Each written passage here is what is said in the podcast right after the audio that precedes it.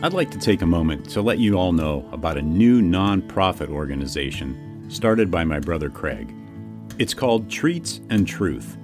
They fill oversized brown lunch bags with snack items chips, crackers, popcorn, cookies, etc. Also, a bottle of water, toothbrush, toothpaste, sanitary wipes, and most importantly, a small gospel tract book of John. No cigar? Uh, I'll have to talk to him about that. The bags are then hand delivered to the homeless and people in need in and around the Los Angeles area.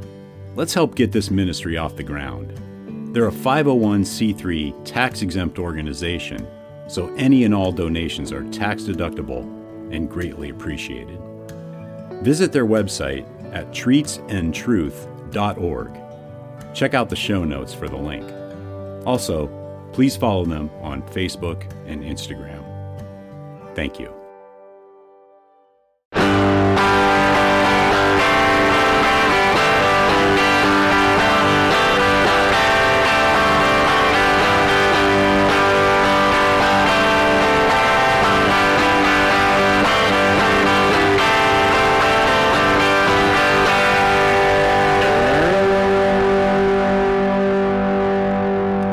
Welcome to episode 105 of the Burning Bush podcast, where we share the message of the Bible while enjoying a good cigar.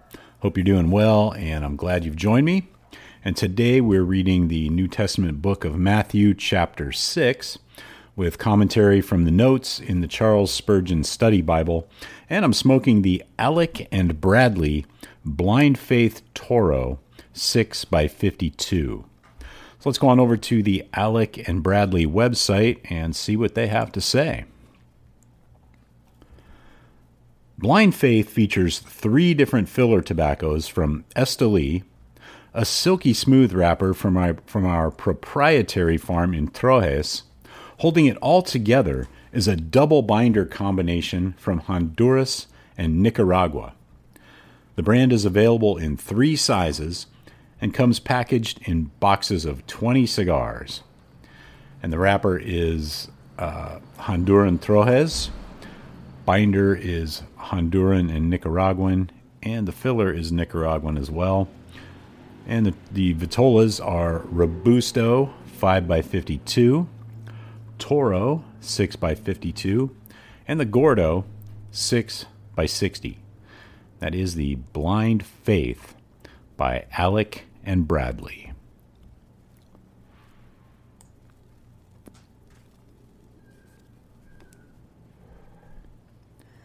So let's get into this week's reading of Matthew chapter 6.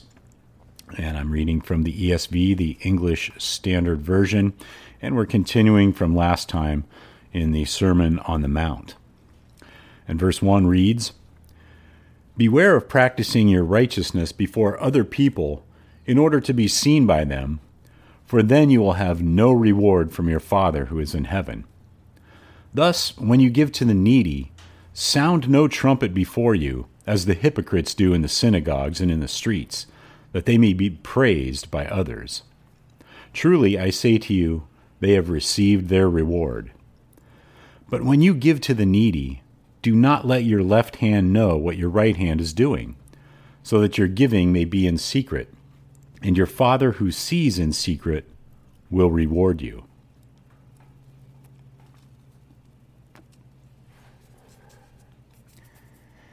And when you pray, you must not be like the hypocrites, for they love to stand and pray in the synagogues and at the street corners, that they may be seen by others.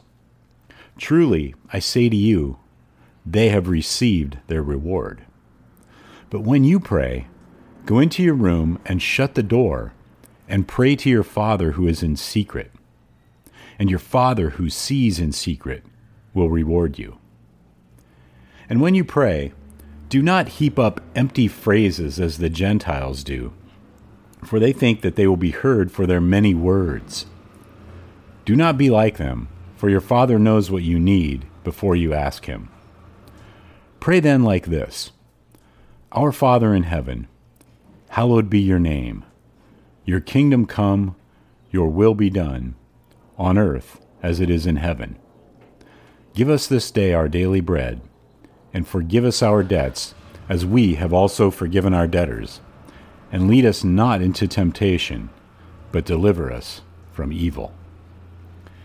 And Spurgeon comments on verse 13 And do not bring us into temptation.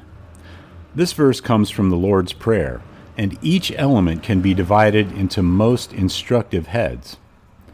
Our Father in heaven, I'm a child away from home. Your name be honored as holy. I am a worshiper. Your kingdom come. I am a subject. Your will be done on earth as it is in heaven. I am a servant. Give us today our daily bread. I am a beggar. And forgive us our debts as we also have forgiven our debtors. I am a sinner. And do not bring us into temptation, but deliver us from the evil one. I am a sinner in danger of being a still greater sinner. After a man is converted and has received forgiveness of sins, soon he will be tempted by the devil, for Satan cannot bear to lose his subjects.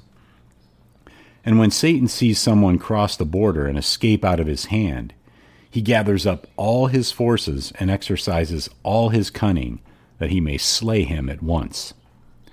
To meet this special assault, the Lord makes the heart watchful.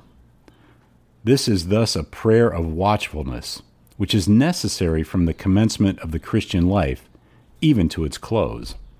There is no hour in which a believer can afford to slumber.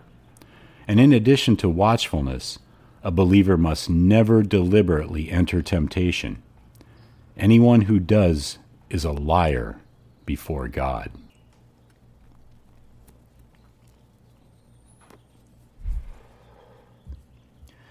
And picking back up in verse 14 For if you forgive others their trespasses, your heavenly Father will also forgive you. But if you do not forgive others their trespasses, neither will your Father forgive your trespasses. And when you fast, do not look gloomy like the hypocrites, for they disfigure their faces, that their fasting may be seen by others. Truly, I say to you, they have received their reward. But when you fast, anoint your head and wash your face, that your fasting may not be seen by others, but by your Father who is in secret. And your Father who sees in secret will reward you. Do not lay up for yourselves, yourselves treasures on earth, where moth and rust destroy, and where thieves break in and steal. But lay up for yourselves treasures in heaven, where neither moth nor rust destroys, and where thieves do not break in and steal. For where your treasure is, there your heart will be also. The eye is the lamp of the body. So if your eye is healthy, your whole body will be full of light. But if your eye is bad, your whole body will be full of darkness. If then the light in you is darkness, how great is the darkness? No one can serve two masters, for either he will hate the one and love the other, or he will be devoted to the one and despise the other. You cannot serve God and money.